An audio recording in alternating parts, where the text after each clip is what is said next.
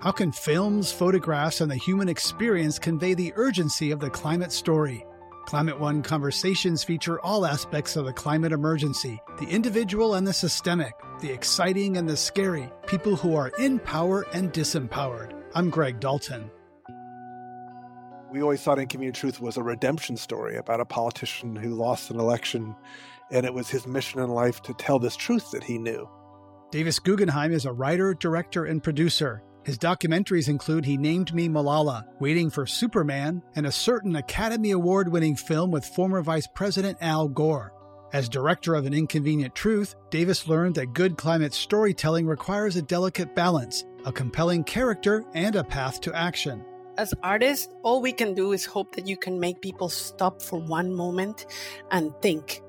Christina Mittermeier is a photographer, conservationist, and marine biologist. She founded the nonprofit Sea Legacy with her partner, photographer Paul Nicklin. In her photographs, Christina tries to avoid romanticizing the indigenous people she depicts. I felt that I had to deserve the honor to tell the story. And part of the trial and error was testing my conviction that I could do it in a way that honored the voices of the people I work for, the indigenous people in the film.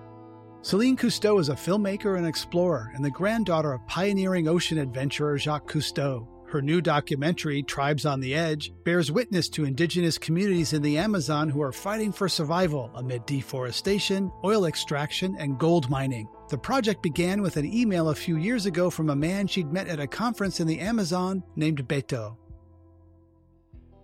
Beto is from the Marubo tribe um, in the Vale do Javari indigenous territory in the Brazilian Amazon. I was there in 2007 uh, filming a conference of the contacted indigenous people of that territory as part of a film called Return to the Amazon, um, as we were going back to places my grandfather had been to in the early 80s. And when I was there, I I bore witness to the stories of um, critical health issues, uh, hepatitis, malaria being two of them. Now, COVID is added on top of that that the indigenous people have been facing for decades. Um, started with the colonizers in the 16th century. And I was heartbroken. I mean, we, you know, I'm a filmmaker and I tell stories, but I also watch stories. And to be in the midst of it um, impacted me in a tremendous way. And I wanted to do more than than just do that one film. It was years later that Beto sent me an email and he said, I want you to tell my people's story. I want the world to know we exist and we want to live. Um, and and there's really um, there's no other answer but yes. And yes, I rearranged my life to make this part of it. Um, that was in 2010. So it's now 11 years later. Um, and the film just came out in February. Yeah, congratulations on that. We'll get into Indigenous people a little bit later. But Celine, your family is synonymous with oceans. Are you more passionate? And what were you doing? You were in the forest, which may be an unusual place to, for a Cousteau, maybe not. Um, but are you more passionate about sea life or people? Um, I'm passionate about the human story at the center of the environmental story, no matter what ecosystem. Um, I, am just as comfortable being thrown in the ocean as I am hiking in the jungle. Um, I, I, like to think I have a fin on one foot and a hiking boot on the other, ready to go. Um, I think the important part is really making the human nature connection, no matter where it happens. Davis Guggenheim, your dad won four Academy Awards for making documentary films, including one for remembrance of Robert F. Kennedy shortly after his assassination, was shown at the Democratic National Convention. You followed in your dad's footsteps, and in the 1980s, when you were in college, you wanted to make a documentary about apartheid. What advice did your dad give you then? Well, I told him I was very excited. I was because I, I I admired my dad. He was a wonderful man and a great filmmaker and I said, I'm going to make this film about apartheid. And he said, Well, who's it about? I go, well, It's not about people. It's about this big thing and it's this movement. And he's like, Well, if you don't have a person you're following, that's really hard as a storyteller. And I've, I've kept that with me. He always said that people, when they're watching a movie, care about people. And uh, whenever I've uh, done that, it's worked out pretty well. Whenever I've forgotten that, my films get a little too far off and a little bit hard to identify with. I think I'm always trying to find stories that are universal that can bring more people together. And if you can humanize almost anybody, there's a few people who you can't humanize, but uh, that that really I think is a, a great a great thing, and that's and I keep I keep my father on my shoulder every day at work. Mm, and connection with humans and nature is a theme in all of your work. And see, a lot of documentary films about climate change, I think they lose that human element. They're about issues and systems. And Christina Mittermeier, you say that we want to imagine wild animals accepting us into their world, a world where humans evolved for thousands of years. How do you think about that when you're ph- photographing wild animals in their in their habitat? It's an interesting thing. I enjoy so much uh, your comments, David and, and Celine, because it is true. It's about the human experience as a citizen of this planet. And most people are for whatever reason, not in a position to experience that in the way that so many of us have, with a fin on, on one foot and a hike put on the other. And a lot of people are afraid, frankly, you know, and uh, I think we have raised an entire generation that is afraid of getting dirty or getting sick or whatever, and they don't go to nature. So when you can create images that allow people to imagine themselves interacting with nature, especially with animals, I think people just crave that, you know, the friendship with an octopus. Can you imagine? Yeah, well, that, that's quite quite a film. Uh, Celine Cousteau, you talk about swimming near a humpback whale and it looking you in the eye and acknowledging you. What is it like to come eye to eye with a whale? um, you feel really small, and I don't mean just in size; I mean in importance um, because we are we're tiny i mean human beings are tiny on this planet. We're just really numerous and and impactful which can be negative or positive. Um, but that moment that that a humpback whale looked at me i just kind of stopped in the water and just felt my existence. Um, it's hard to describe and and you know touching on what christina says a lot of people either are afraid to or don't have the opportunity to get in nature but there's so many um, there's so many moments in nature that really touch on the heart of what we are in this in this bigger system that we are just one species amongst others. And that moment eye to eye with a humpback whale for me was just a, a, a stark example of it and a privileged one Christina Mittermeier, you have a million and a half followers on Instagram, which is pretty darn big. And yet you also say you, that makes you feel small. But are, are we supposed to feel small in nature or is feeling small in the face of climate change? Um, I think we're an arrogant species. You know, I think, I, I think it humbles us and makes us really uncomfortable when we feel small and insignificant. For me, the act of stepping into nature is always um, a tacit contract where you become part of a food chain and you become part of, of a system that you don't control. I like that feeling. Uh, but uh, I think humans, especially, you know, the culture that we have created for ourselves over the last 100 to 150 years is one of supremacy over nature. And I mean, I think many of us, that's what we're trying to change with our films and our narratives, you know, try to create a more equitable relationship with nature. I went to, I lived in China in the early 80s, uh, or late 80s after college. And I remember, so the classical Chinese paintings would always show these huge mountains and show the humans as, you know, very tiny relative to nature, which was, I thought was like odd to me. That's not, I hadn't seen that before going to, to live in China. Davis Guggenheim, the poster for an inconvenient truth features hurricane coming out of a smokestack. You know, what are the dominant images you think of that define the climate narrative?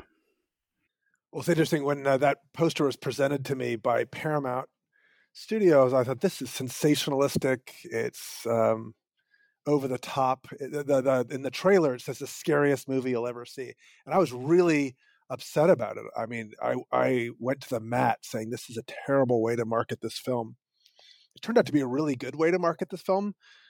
So I learned a lot. Um, I, when I made the film, I wanted the tone of it to be um, moderate and not political, and to reach as far to the middle and even to the right as I could. Um, so I that the, the lesson for me is that marketing a film is very different than making a film and what your story is. But the the there's a lot of I have a lot of answers to that question. But I think for that movie, the images that seemed to resonate with people were the polar bear swimming in the water and you know putting its paw up on a piece of ice that was too small to find um, firm ground and swimming away back into the endless ocean. People, you could hear people gasp in every screening of that movie. And then Al Gore was really smart about at that point reinforcing in almost every slide the um, CO2 marching up and it, how it would go up, how you visualized it, it's sort of imprinted. But that's a that's more than ten years ago, and, and in sense, the, the the challenge is very different. Back then, it was like, is it real, and do we understand it? I think now the challenge is it's about now that a lot of people believe it's real and that we're causing it. Now, what do we do, and how do we activate people? So I think the images um, might have to change Christina Mittermeier, polar bears are probably the most iconic image associated with climate change. Your partner, photographer Paul Nicklin, made a video of a sto- starving polar bear in the Canadian Arctic in 2017 around Baffin Island. I think I was there around that time. Uh, you were there as well. The National Geographic video went viral and reportedly was seen more than 2 billion times. Your photograph, I think, was the top 10 for the year. Looking back now, what do you see as the lasting impact of that week? hungry, sad polar bear limping around in the final hours of its life. Yeah, I think um, Davis and Celine would agree with me that it's it's it's never the one moment. You know, I remember Davis when the Inconvenient Truth came out, the book. It was a sense of relief and eh, you know i felt almost like a polar bear you know because for those of us who have made a living trying to convey with science with images you know what's happening and the gravity of the situation and you know the, the denial arguments were so exhausting that when convenient truth came out it was really a moment that it all turned out and yet it didn't last, right? I mean, people move on. And so we are continuously striving, Greg, to make those iconic moments. And as artists, all we can do is hope that you can make people stop for one moment and think. And the starving polar bear was that. You know, we had no idea that it was going to cause such a stir, but yes, it went it went viral, and so many things were revealed. Just how emotionally invested people are in the welfare of animals, how upset they get when action is not taken. But we also got a really deep look at the uh, enormous amount of people that are still in denial, at the machinery of communications behind the continual denial of the problem, and how well funded they are. You know, we started getting a glimpse of, at all these think tanks that are out there putting out the uh, wrong information. And the one thing I kept thinking, Greg, was they're investing so much money in perpetuating this situation and the lie. How much money are we investing? Because as a filmmaker, as a photographer, it's always so hard to get the funding to go out there to tell more stories.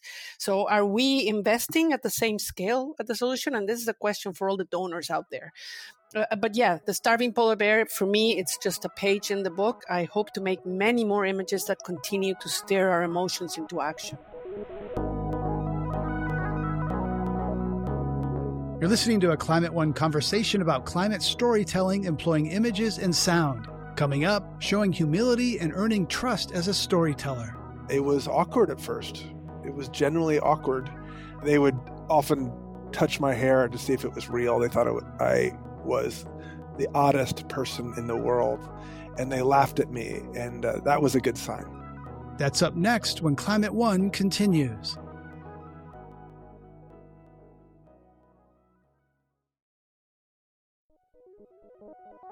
This is Climate One. I'm Greg Dalton, and we're talking about visual climate storytelling with Academy Award winning director and producer Davis Guggenheim, photographer and marine biologist Christina Mittermeier, and explorer and filmmaker Celine Cousteau.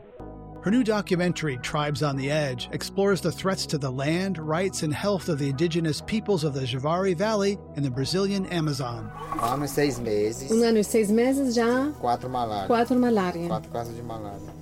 Despite not wanting to make herself part of the story, Celine found that her presence in the film was one way to humanize a group of people that affluent viewers in rich northern countries might otherwise have difficulty relating to. I did place myself in front of the camera so that I would create a bridge um, so that the audience would follow me as somebody perhaps more familiar, more accessible, um, the neighbor, and follow me into this adventure and and through me meet the people that affected my life. Um, I also chose to um, be more vulnerable than perhaps I would have wanted because the story wasn't about me, but I chose to actually film inside my home. I'm fiercely protective of my personal space. Um, but I thought it was important if I asked the audience to stretch their ability to create a connection with people they don't know, that I had to let them in a little bit more than I otherwise would have. Um, so that's one way. Another one is that I didn't craft any of these scenes. Um, I didn't ask any of the indigenous people, no matter which village or which uh, tribe we were visiting. I didn't ask them to put together a ceremony or a ritual or ask them to go hunt. We really just followed the ebb and flow of their life. And sometimes that means we may have missed out on the absolute beauty shot that would have made, you know, the scene in the film. Um, but I think it showed something much more intimate because it was authentic and and I think that at the end of the day, that shows in the film. Um, it's not the blockbuster uh, big splash film. It's it's truth. It's intimacy, um, and some of it's ugly, and and some of it's beautiful. Yeah, a lot of it is is beautiful, and you do see your son bounding down the stairs in your home before you set off.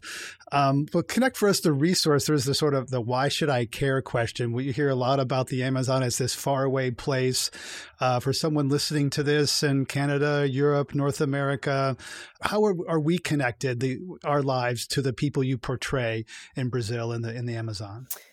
A lot of ways. Um, one very simple one if you enjoy breathing, you're connected to the Amazon and its people. Um, about 20% of our oxygen comes from the Amazon rainforest. And where there are indigenous people, where there is protected indigenous land, there's no deforestation. There's actually less deforestation on indigenous land than there is on conservation land. So the presence of people in this case creates an additional barrier to protect the territory. Um, the Javari territory, in particular, is uh, deemed irreplaceable in terms of biodiversity by the IUCN, the International Union of Conservation for Nature. Um, and one of the projects we're hoping to do is discover that biodiversity. Um, and that biodiversity is something we all count on. I, um, if you think about your pharmaceuticals, uh, most of our pharmaceuticals have their roots in nature. If there's undiscovered biodiversity, that's the potential for our future medicine. Um, and there's no better example than what the world is going through today when we think of something that could impact all of us. Um, and then there's just all the products we use. Very simply put, I mean, if eh, you know, if we have gold in any of our jewelry, if we have hardwood in any of our furniture, um, a lot of those things that come from places like that, and we may not know that they are harvested illegally. Um, but it's important to understand that there are a lot of these products that that come from uh, extraction that is unsustainable or impacting indigenous lives. Christina Mittermeier, you also work and photograph a number of indigenous people, some really uh, beautiful photographs. Who is Will George, and how do you give him his power back by taking his photograph? Um, Will George is uh, a member of the Tsleil-Waututh First Nation in British Columbia, a community that has been impacted uh, by the construction of uh, oil pipelines through their territory. And they have been fighting the construction of another pipeline coming in from the interior, from Alberta, uh, to carry crude to the coast of British Columbia, which then gets carried to China and then gets to you know for refining and then gets brought back into Canada. And Will George and his uh, tribe members have been standing up to the construction of this pipeline, have been disrupting, have been protesting and they invited me to uh, come and spend a day with them and photograph them. And I, they built a beautiful, what they called a watch house, where people could come in and have ceremony and spend time together. And like Celine, I don't like photographing indigenous people as if they were encapsulated in the past in a romanticized way that no longer exists. You know, they live and walk amongst us and they look like us. And so does Will. You know, Will works in the Home Depot but uh, he, brought in his uh, family's headdress and he put it put it on and i asked him i said how angry are you at you know the infractions that this government imposes on indigenous people not just his tribe but so many of them? And he you know expressed his anger and when i showed him the photograph and I don't know if this has happened to you, Celine, but for communities like the Tsleil-Waututh and so many others in British Columbia, they were forbidden for generations to wear their traditional costume, to speak their language. They were, you know, you know, in, they were taken to uh, re- residential schools where they were taught not to speak their language. Anyway, when you, when you show them a photograph of themselves wearing their family's ancestral regalia, you return something to them. And part of it is the power, and part of it is the pride, and part of it is the understanding of the place they have in this fight and to protect our planet. One photo of yours, uh, Christina, that I really like is a young indigenous person sitting on rocks near the ocean with a fishing net in their hand, face paint, headdress, and Chuck Taylor sneakers. Uh, which just shows that like this is a you know a real modern teenage, probably a teenager. Um, so tell us about that photo and what it's yeah. That is the northern tip of Vancouver Island, a community called Alert Bay, and the Namgis people live there.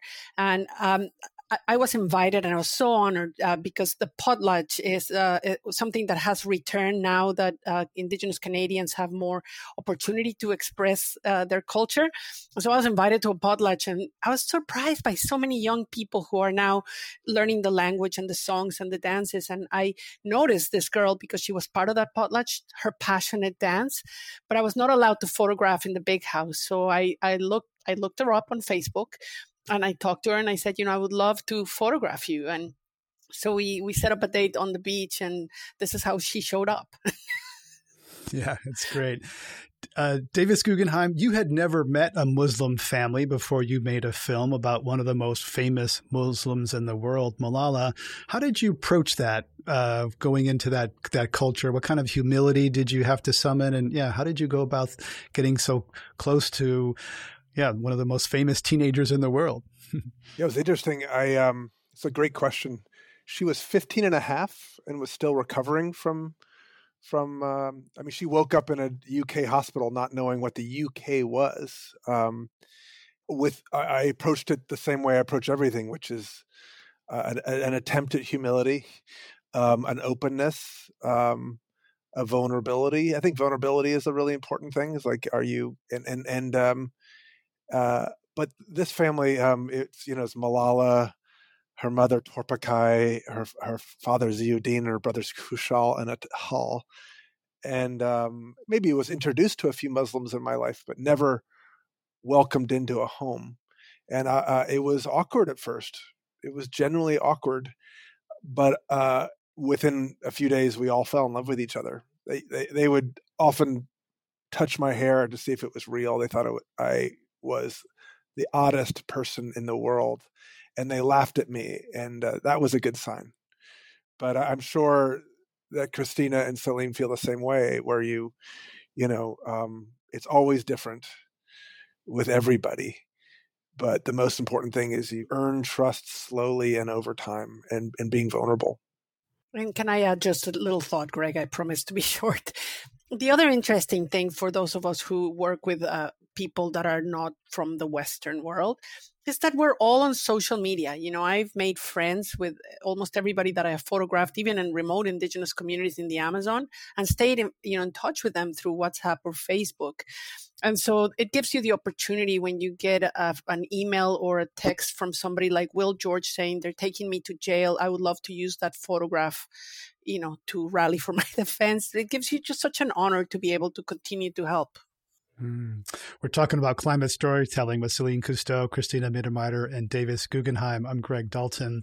We're recording this show with a live audience, and one question from uh, listener Lisa Are there other films in the pipeline like My Octopus Teacher, which was about love and connection and a deep knowing of place? And this is, I, I think a lot of people saw this uh, film. I know that when my wife and I watched it, she would, people were just gushing about it. It was it was amazing.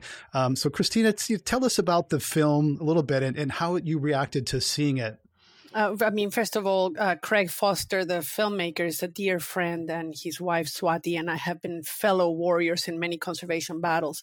And so I knew that they were making this film. And the part that they struggled, and this is where I would love to get Davis's and Celine's thoughts, was how do you provide a call to action to people that are watching your film that's tangible and in the moment? And the octopus teacher was, yes, of course, about the relationship of this man with the his backyard, this beautiful kelp forest, and and the octopus. But the the deeper intention that they had was, you, you, know, how do we use this to rally for protection? There is a devastating octopus fishery. Uh, all these ropes have entangled so many whales and it's slowly causing the demise. And that's where I want us to go as a an artistic filmmaking community to being able to use the social media and the technology platforms platforms that we have to build a larger community and the call to action that people can continue taking. And Celine Cousteau, it seems like the one thing that that you know, there's a one to one relationship in that film that's very deep and beautiful, and that's very different than a lot of uh, nature documentaries, et cetera, where you see you know a charismatic megafauna briefly, and then it and then it moves on. But there's like, I mean, there, I mean, there is intimacy between this exotic creature and this and this man. So tell us, your, yeah, your thoughts about my octopus teacher and w- what it illustrates. Well, I think what worked really well there was um, was that it was a relationship. Uh, it doesn't matter if it was intra-species; it was a relationship, and and you inherently understood that, and you understood the love that was created, the admiration, um, the peace that that was brought to him by by having this contact with nature, the reverence he had for the animal, the understanding the animal allowed him to be in its in its realm and its world. Um, the people that I that I have heard from who aren't in our in, in our circles, I'll say, of either filmmaking or nature or environmental protection, were in awe of it and they all felt it. So to, to kind of answer the question, Christina, as well, of like, how do we get people to motivate to action? I think part of what we do in storytelling is intangible. And that's, I know for me, really difficult because we share a story with the world. We don't really know what they're going to do with it. And we don't necessarily, at the end of a film, just want to say, here's your to do list because part of it is uh, is about shifting consciousness. And i think that that's something that's i know it's hard for me um, but i have a filmmaker friend who years ago said this to me. He says do not ever forget that one of your main um, focus and goals is to shift consciousness. And you may never know exactly what your films or stories have done but you need to believe in in what you're doing. Um, so there's no easy answer of you know putting a little psa at the end of your film kind of breaks the magic of that love between this human and this animal um, i think people will follow up and they, and they do in, in their own ways. I know some people who are not eating octopus anymore because of the film, and if that's all that was done, I'm I'm applauding it. Davis Guggenheim, uh, you know, there's the documentary films now are platforms for action. Participant media and other groups are trying to, you know, use them to mobilize people. Inconvenient Truth, uh, and you know, awakened a generation. Your thoughts on my octopus teacher? In fact, you noted earlier when we talked that the man seemed to have a closer relationship with the octopus than his own son.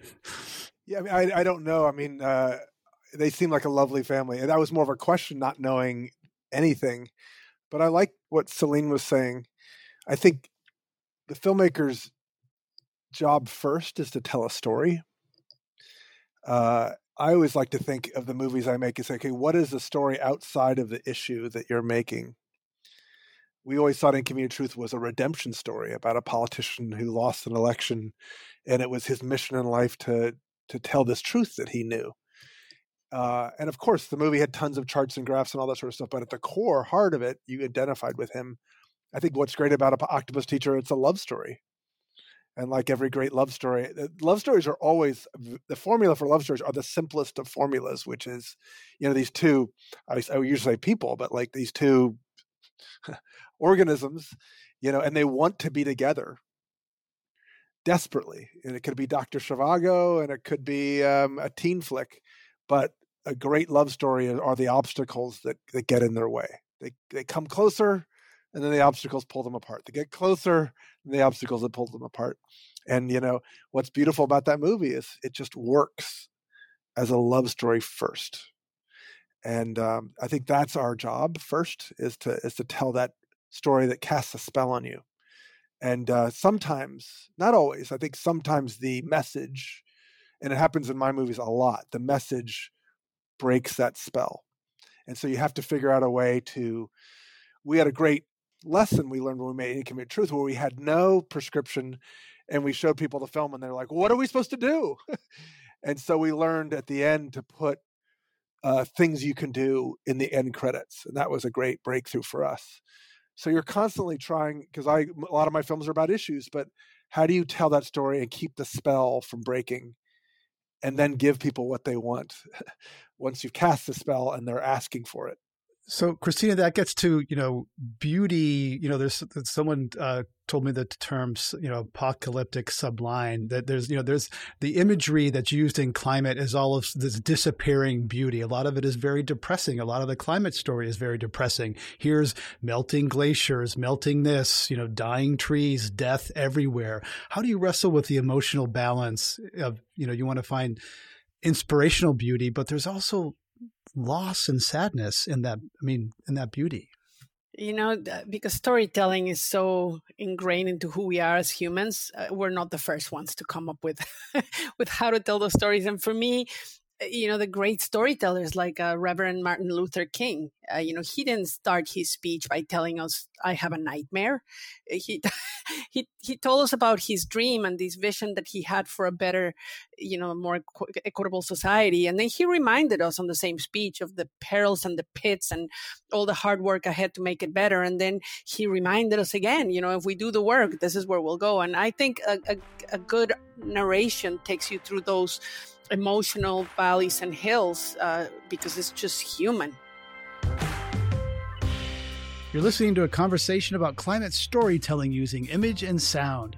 This is Climate One. Coming up, overcoming despair and storytelling exhaustion. When somebody in the audience asked Beto of the Marubo tribe, what can they do to help? They saw the film, what can we do? Beto says, now that you've seen my story, keep telling the story because it becomes yours. And I think that that's something that we can ask our audiences to do. That's up next when Climate One continues.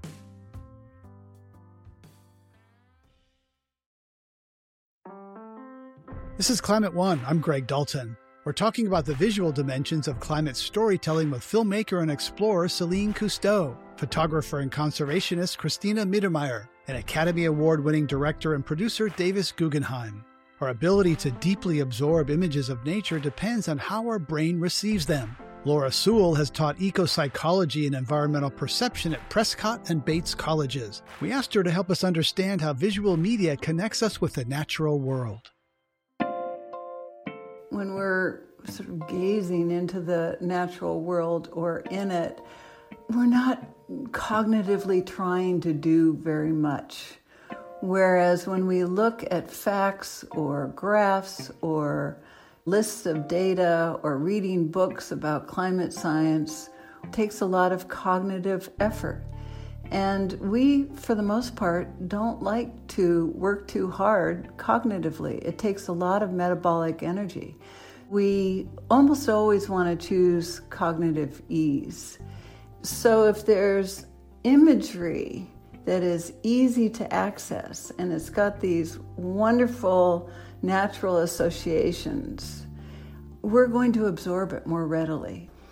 Let's take advertising using nature to seduce us into buying a Jeep that will then tear up the terrain. There's no mistake there. There's an understanding that the associations are activated and we're feeling all sorts of pleasurable stuff and we want that Jeep too. But there's a lot of good work out there. Some of those Patagonia and North Face short story adventure films, they've got great footage. They show the reasons to be engaged, the wonder of the world. And in the background is the message of this being in peril, this adventuresomeness, this possibility. So here's great human potential, great experience, and just remember it might be lost, but you've got all sorts of ability. That was Dr. Laura Sewall, author of Sight and Sensibility, the eco psychology of perception. Davis Guggenheim, you're interested in how the human brain perceives climate threats. How conscious are you of how nature's being used in the video and photographic advertisements that you see on screen? I'm just at the beginning of research on another movie about what I simplistically call the psychology of climate change. So I'm thinking about how this heavy, heavy sense of catastrophe plays on all of us as we live our lives, especially on my own children um, and everyone's children. Uh, Well, tell us about your your son's 21st birthday. You bought him a, his first case of beer, and it ended up in a, a surprising conversation about climate change. Yeah, so this is a couple years ago. He was in college, it was his uh, junior year, and uh, my wife and I said, "Can we visit you on your 21st birthday?" And he said, "Sure." And so it was it was a big, really fun night with all his roommates, like eight of his friends, all, little mismatched tables pushed together, and beer and takeout Chinese food, and it was just the most fun I've had in a long time. Still, I, it's one of my best memories ever. But about two o'clock in the morning, I asked one of his best friends. I said, "Well, how many children do you think you'll have?" This uh, he's uh, this is uh, my my son's friend, and he said, uh, "Oh, I, I wouldn't bring children into this world." And then we went down the line, and none of my son's friends said they would bring children into this world, including my son. And the striking thing was that, um, but it was also the fact that very few of them talk about climate change. And so they feel this great sense of catastrophe, and yet they don't deal with it on a day to day basis. And I, I want I, I I'm interested in how they carry that. And perhaps if there's a way to sort of unlock that and understand that, then maybe that's another angle into this problem. Can I say something about that, Greg? Because I too have children of the same age, and none of them want to have children either, which is no surprise. But they live very close to the issue through us, right? Through our passion. I notice that young people feel in general so overwhelmed and disempowered and you know to deal with this is a lot. So i wanted to find a way of connect uh, giving them an opportunity to be connected that was not a heavy lift emotionally or otherwise. So we built a platform where you can tell short stories. So it's very, you know, contained, but they're emotional and they're beautiful. And at the end of every story, there's a call, there's something that you can do right then and there. You know, it can be a sign a petition or tweet to a prime minister or donate $5 to a community that sense of I've done my part is really important. And through stories, you can tell people, you know, this is what you contributed to when they hear that it, they're part of a bigger community making a difference, I think it starts lifting that sense of foreboding doom. yeah, it's very deep. It's one of the things that's mobilized climate action lately is young people um, putting pressure and, and there, yeah, there's a certain um, resignation. Um, and, you know, the, the weight, I have kids who are, you know, early twenties, late teens and really worry about the burden and often don't honestly talk to them a lot about it because I don't want dad's job to be, you know, to be, you know, a, a burden on them. Um, we're recording this show with a live audience, and one question from a listener, Lori asks, "Can we make a movie about the Amazon being burned for grazing lands and growing palm oil, and focus on the companies behind that so they can be boycotted and shamed into stopping what they are doing?" Celine Cousteau, is that is that your next film?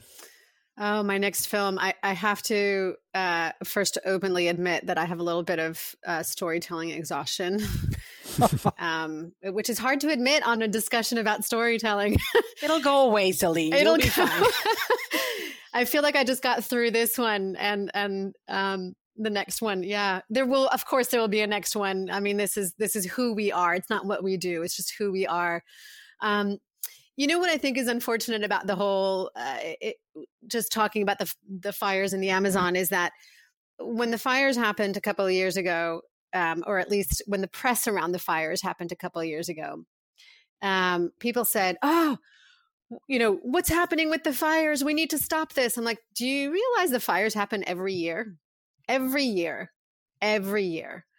It's just when there is a lull in the news or when the fires are bigger or when there's a scandal around it because there's a certain president who blatantly doesn't really care. Um, the thing about telling a story about the fires in the Amazon is that the, I'm going to say the powers that be, I'm not going to get political, but political and corporate powers that be don't want that to stop because when the land is cleared, you can then sow crop or put cattle. And so if a land is cleared legally or illegally, the trees are done. Um, and the next thing that's going to happen is is cattle grazing and um, and agriculture. So it's nothing new. Um, this is where the the storytelling exhaustion kicks in because I feel like not just my family, but so many people have repeating have been repeating stories over and over and over again. And at the same time, going back to the previous question, it, it can't create eco anxiety. Um, the young generation really feels it. My son's younger, he's nine. Um, he acutely knows what's going on because he sees me working every day. And when somebody says, What does your mom do? He says, Oh, Celine's, you know, my mom is, she's saving the jungle and the indigenous people. Well, I'm, I'm not doing that by myself. um, I think, first of all, we all need to take responsibility um, because the story's ours. And and going back to the the beginning of this conversation, you asked me about Beto Marubo. Um, when somebody in the audience asked Beto of the Marubo tribe, what can they do to help? They saw the film. What can we do? Beto says, now that you've you've seen my story, keep telling the story because it becomes yours. And I think that that's something that we can ask our audiences to do. Own the story like it's yours because then you will do something about it. So whether it's Amazon fires, plastics in the ocean, the polar bear, own the story like it's yours and then do something about it. Find your passion and follow through. Another question from our live audience watching the live stream. Sarah says, Do you feel there's a way that environmental filmmaking can go beyond the visual, showing conditions, people, beauty, and solutions? Uh, Davis Guggenheim, one of the critiques of Inconvenient Truth was it was short on solutions. Do you think now we can have a compelling story that is positive and shows solutions? Of course. And I think uh, there are so many incredible stories that have been told by the people, you know, by Christina and Celine. And uh, if you look at climate change as bigger than a world war, which I think it is, it's a it's a inaccurate comparison. But let's say World War II. There have been hundreds of stories about World War II. You know, some are very technical, some are very historic, some have been about a, a, a few soldiers, some have been about people who were um, who are victims. Uh, some are cultural, some are romantic. Some are um, uh, vilifying enemies. Some are lifting up heroes. Or there, and to, to take that back to climate change, I think there are thousands and thousands of stories that we will have to continue to to tell. And uh, the difference, and, of course, Davis, is that you know we know how World War II ended, and I, you know, I've I've heard Ira Glass, for example, say climate stories are depressing because we know how they're going to end. We're all screwed, and if you know, it's like the the the ending is not a surprise, and it also hasn't happened yet. So doesn't that create a challenge for storytelling of something as it's unfolding? It's a huge challenge. Uh, it's not like World War II where there's you know Nazis to hate. Um, I mean, there's places like ExxonMobil, uh, which are truly evil corporations, and they've acted very badly. But the climate change itself is not something you can look at and touch, right? And the positive things you do don't have immediate response. It's really hard, and it feels impossible. It feels like what I'm doing doesn't help, and it feels like even if I do what I'm doing helps, it feels too big. So it's a real. It's probably the most challenging for sure the most challenging thing that humankind has ever uh, made, and, and and we've made it. It's also one of the even more challenging for us to, to to figure out how to describe and to figure out how to fix. I'm overwhelmed by it. I'm humbled by it, and and yet we have to. Yeah, we have no choice. We have no choice. Celine, you mentioned how your sub film subjects have asked only that you you take their stories and, and make them yours. How are stories, you know, important in our culture, and how can we do a better job uh, passing them along? Well, I mean, I think first of all, let's not forget that we're all storytellers. I mean, the three of us are, are here, you know, talking about our our work and our careers as storytellers, but we are all sitting around a fire with a beer. You're a storyteller coming home from holiday when we're allowed to go on holiday again. You're a storyteller because you come back you, you come back with those um, those moments and those memories. Um, I think first of all is to you know own your own story, but share it with others. Uh, listen to other people. Listen. I have had to relearn the art of listening because listening with indigenous people is more time consuming. It's more proactive. You're you're there as an active listener. You can't be thinking about how you're going to respond. You really need to be absorbing. Um, so I think those are those are all skills um, to to relearn and to remember. And I think going back to what what Davis was saying as well is that we are um, we we are inherently um, all interconnected with this. We need to be present with it. There might not be tangible solutions, but it is about consciousness. It is about that shift. And, and unless we start reconnecting with nature, reconnecting with ourselves, and reconnecting with others, climate change is always going to seem like this far away subject. Um, so I would say just start and sit quietly, contemplate. Let's let's get off of these all the time. I'm just as guilty, and just spend a moment reflecting about our place on this planet and with each other. And I think then we're going to start realizing what's truly important in our lives, and and that's going to start, I believe, a tide shift in our relationship with our own future. We've been talking about visual storytelling with Celine Cousteau, Christina Mittermeier, and Davis Guggenheim. There's another piece of uh, documentaries and uh, you know song and, and, music is an important part of of these storytellings. You know, Melissa Etheridge wrote the theme song titled "I Need to Wake Up," a roaring anthem about speaking up. That's the theme for an inconvenient truth. When I returned from the Arctic for the first time in 2007, I assembled a slideshow, arranged that song, and I cried at my kitchen table for weeks putting it together. I still get mushy when I hear that song. And I think it's underappreciated. There's no enduring theme song for climate and the way we shall overcome is for civil rights or others. I think that song is as good as any. Um, uh, Davis Guggenheim is the person who put that together. I'm curious about how that song holds up. It's clearly more people know the music than the song, but I'm just curious in your thoughts about a plug for that song because I think it's powerful and it still holds up. It's a beautiful song.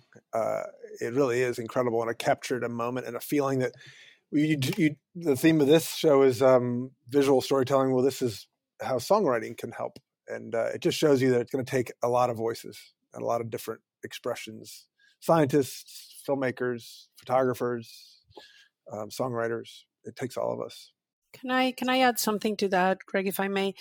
Do you think, Davis? I mean, there was a moment when we started talking about climate change when the conversation was truly cerebral.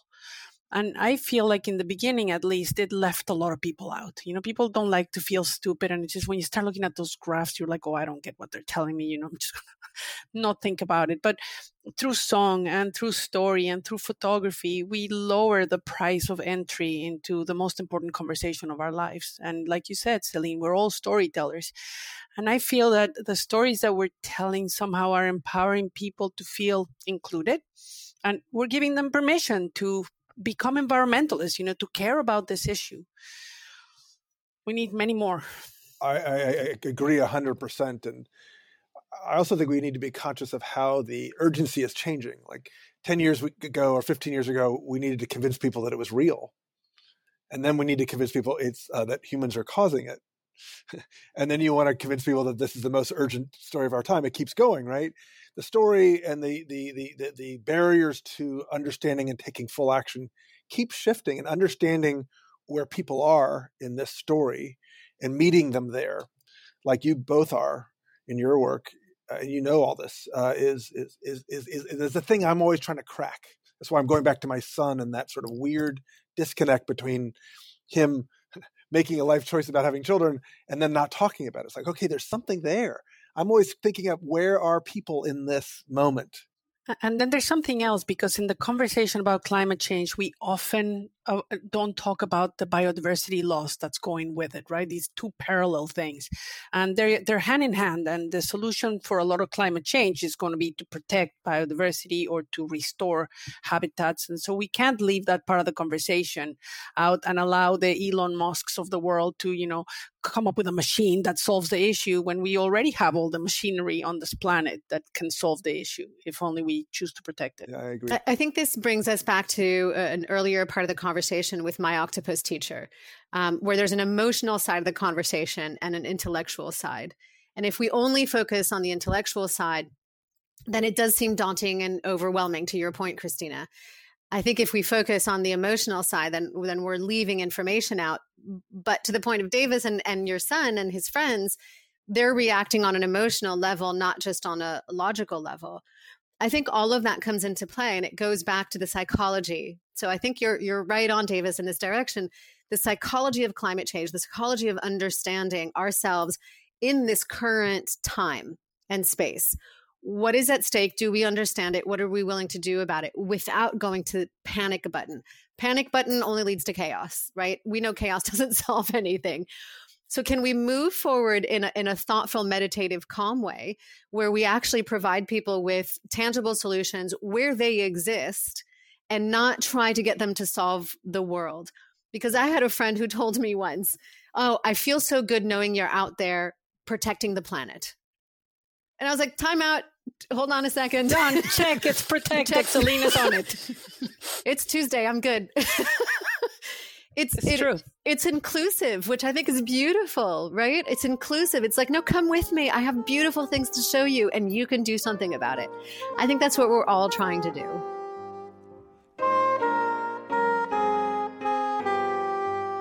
Filmmaker and explorer Celine Cousteau on telling climate stories in images and sound. We also heard from photographer and conservationist Christina Mittermeier and Davis Guggenheim, who directed the Academy Award winning documentary An Inconvenient Truth. To hear more Climate One conversations, subscribe to our podcast on Apple, Spotify, or wherever you get your pods. Please help us get people talking more about climate by giving us a rating or review. It really does help advance the climate conversation. Sarah Catherine Coxon is our senior producer. Our producer is Tyler Reed. Kelly Pennington directs our audience engagement. Steve Fox is director of advancement. Devin Strolovitch edited the program. Our audio team is Mark Kirchner, Arnav Gupta, and Andrew Stelzer. Dr. Gloria Duffy is CEO of the Commonwealth Club of California, the nonprofit and nonpartisan forum where our program originates. I'm Greg Dalton.